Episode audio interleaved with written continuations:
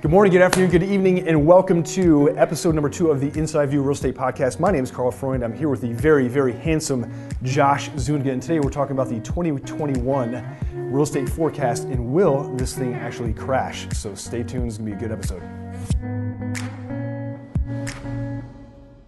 Anytime you inject that kind of money into an economy, there's gonna be people there, a very small segment that really take advantage of the system. And so, but we saw it very widespread. I remember you know, uh, I used to own a mortgage company, and you know, a big part of that branch was we actually owned a title insurance agency in house, and AmeriQuest Mortgage was a very big lender in our area, and we had that account, we serviced that account. I remember yeah. going into the AmeriQuest office on a bright Tuesday morning. It was a Tuesday morning, and I remember exactly where I was.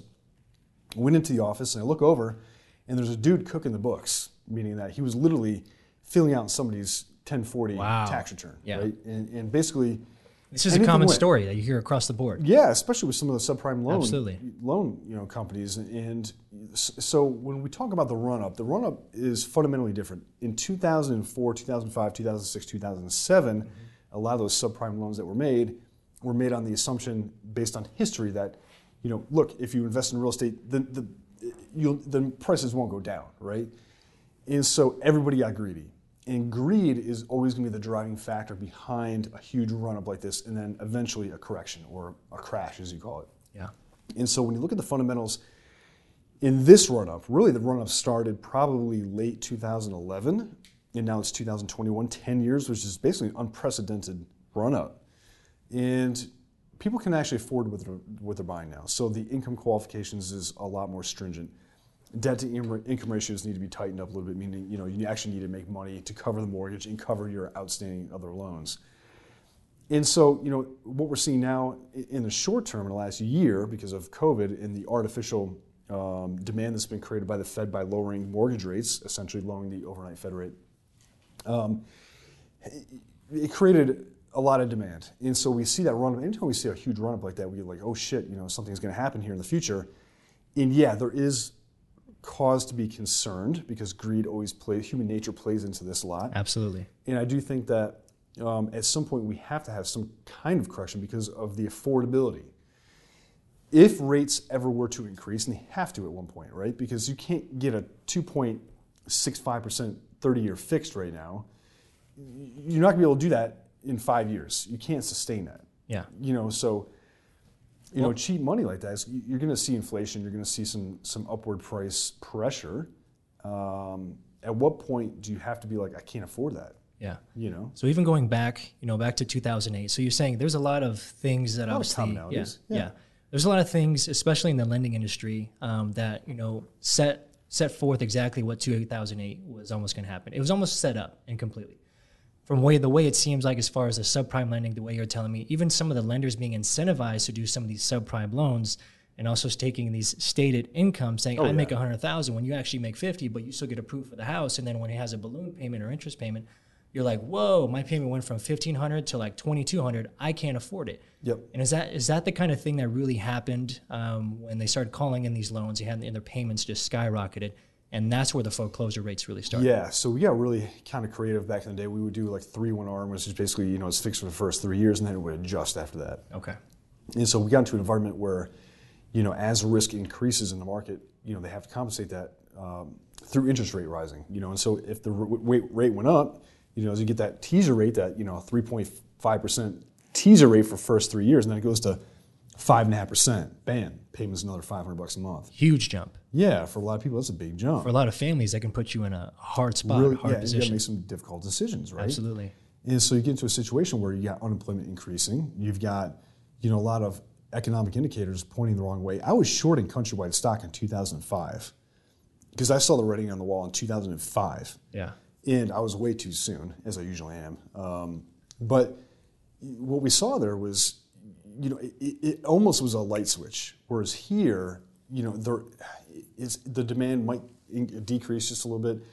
I don't think it's going to be a massive shock to the system as it was in 2008, 2009. Yeah. You know. Well, even since then, because of, in essence, the malicious lending that was going on and all the regulations yeah. now that are in place, to protect borrowers or buyers, you know, from you know instances that like happened like that in 2008. Correct? It's definitely a lot more tight, you know, as far as the qualifications. Yeah, absolutely. You know, you don't have Countrywide making bullshit loans where it's like it was called Josh. It was called the, the fast and easy loan. that is literally what it was called. Wow, wow. And if you had That a 720 shocking. score or 730 score or some shit, you didn't need to provide any income docs, no asset documentation. They would do like 90% financing, no questions asked, cash out, the whole thing. I mean, it was ridiculous. Yeah. For those of you guys that are interested in first-time home buying, it's definitely a different process nowadays where you Yeah, have to you come have to in, qualify. show your in, show your income, bring in your W twos. If you're self-employed, you got to bring in all your statements, your P and Ls. There's a lot more I would say, red tape um, to actually get you qualified, but it's also in your bene- benefit because we want to make sure that when you get into one of these homes, that you're fully qualified and you're going to be able to sustain this payment from whatever the term you choose, whether it's um, 5, uh, 10, 15, tw- or 30 year arm, you know, for it. So it's good. That's a good thing that actually came out of uh, 2008. So it's obviously giving you some protection, right?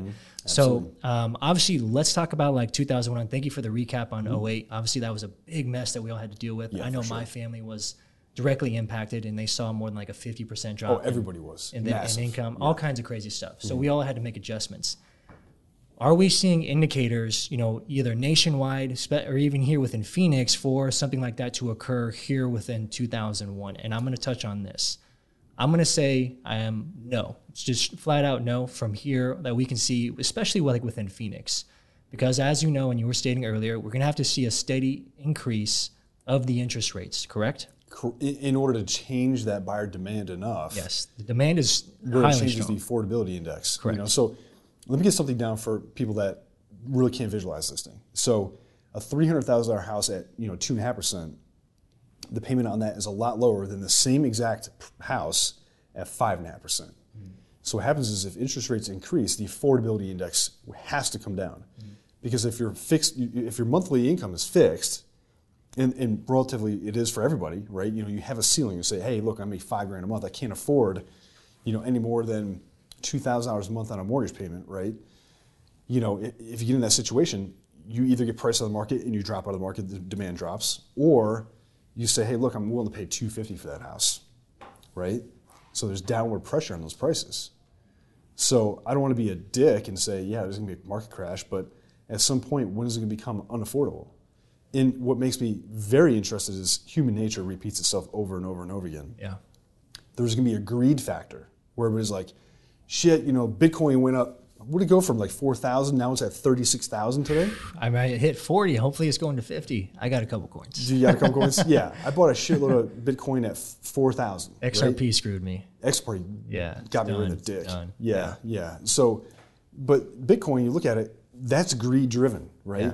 And you had everybody get on the bandwagon. They're like, well, shit, I'm going to buy it at 4,000. I'm going to buy it at, you know, now they're buying it at 30,000, 40,000. They're still buying it because they think it's going to go to 100,000. Well, you know, perception is a lot of that, right? And so perception drives an economy. If you're perceived to, you know, be comfortable in terms of, you know, employment in the future and you got, you know, a good economy, people are willing to spend a lot of money.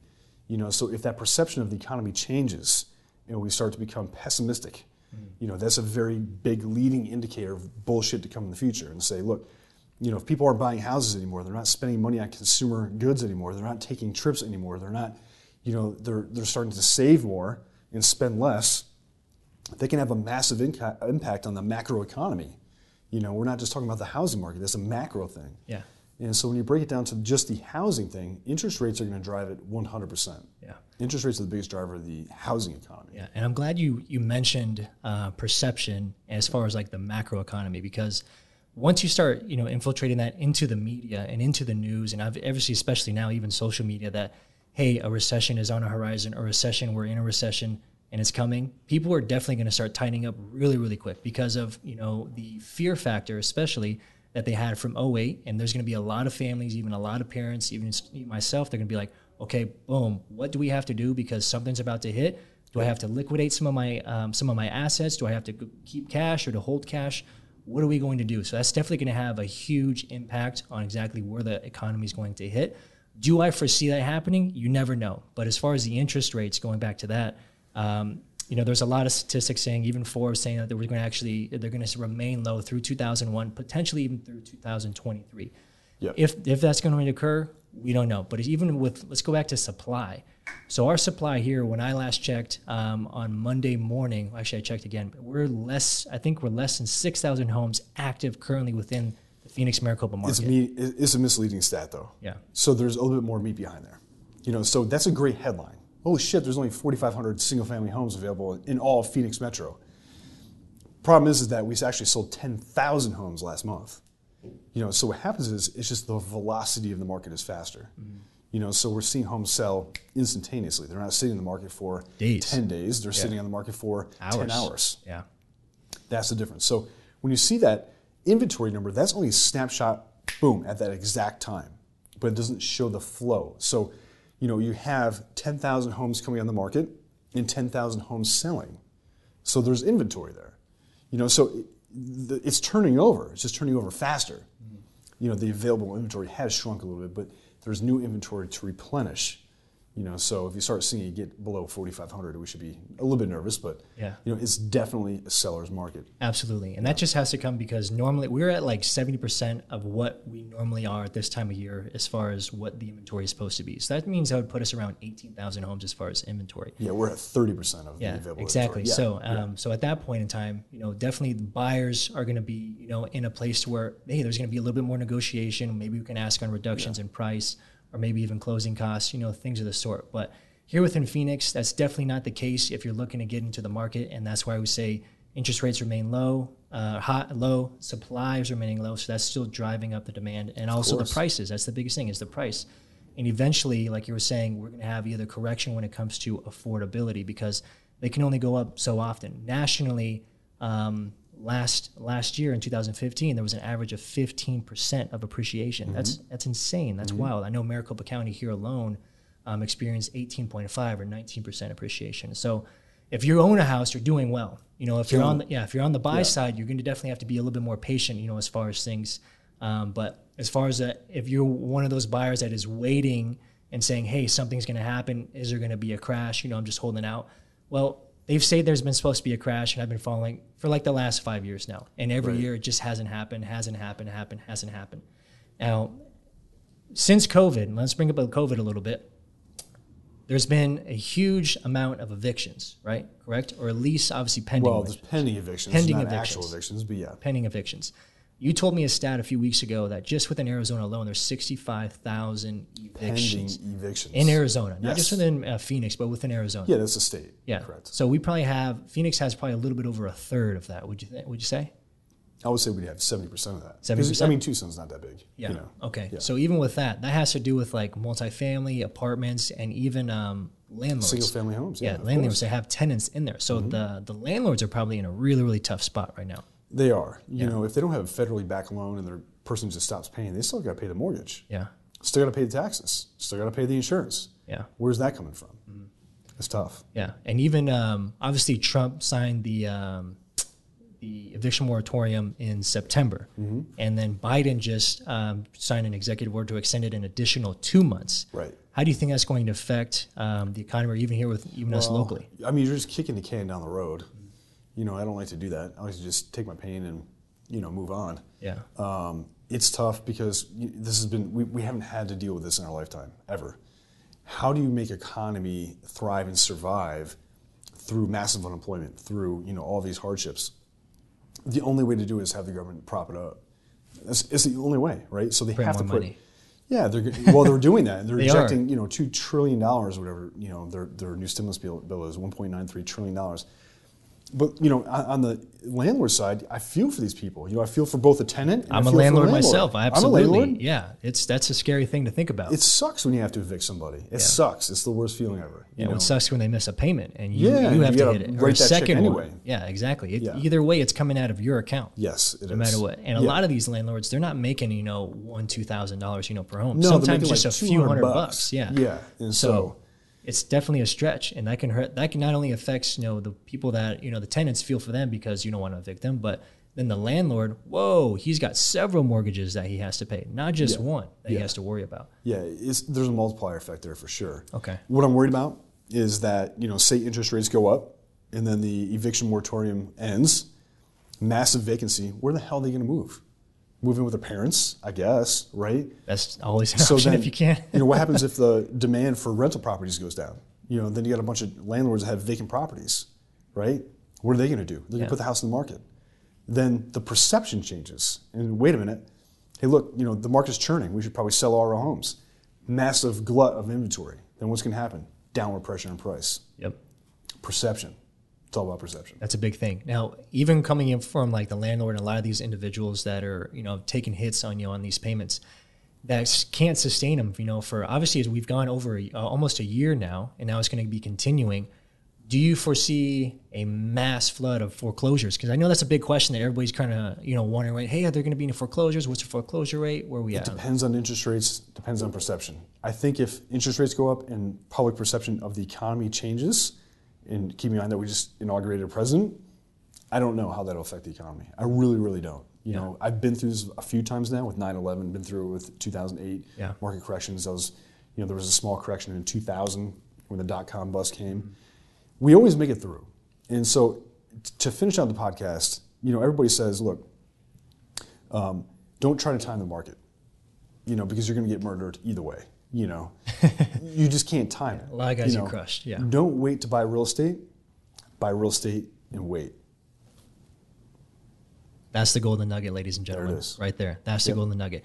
So just to wrap up, guys, do we foresee a 2021 market far, uh, market crash? You know, it looks highly unlikely as long as interest rates stay low and the perception, you know, within the market and within media, you know, stays, you know, on a healthy side to where you know, there's not going to be any big or drastic changes, you know, in the marketplace to where we're going to start making some um, some really critical decisions to where we're going to have to offload and then supply just goes up and then interest rates go up as well.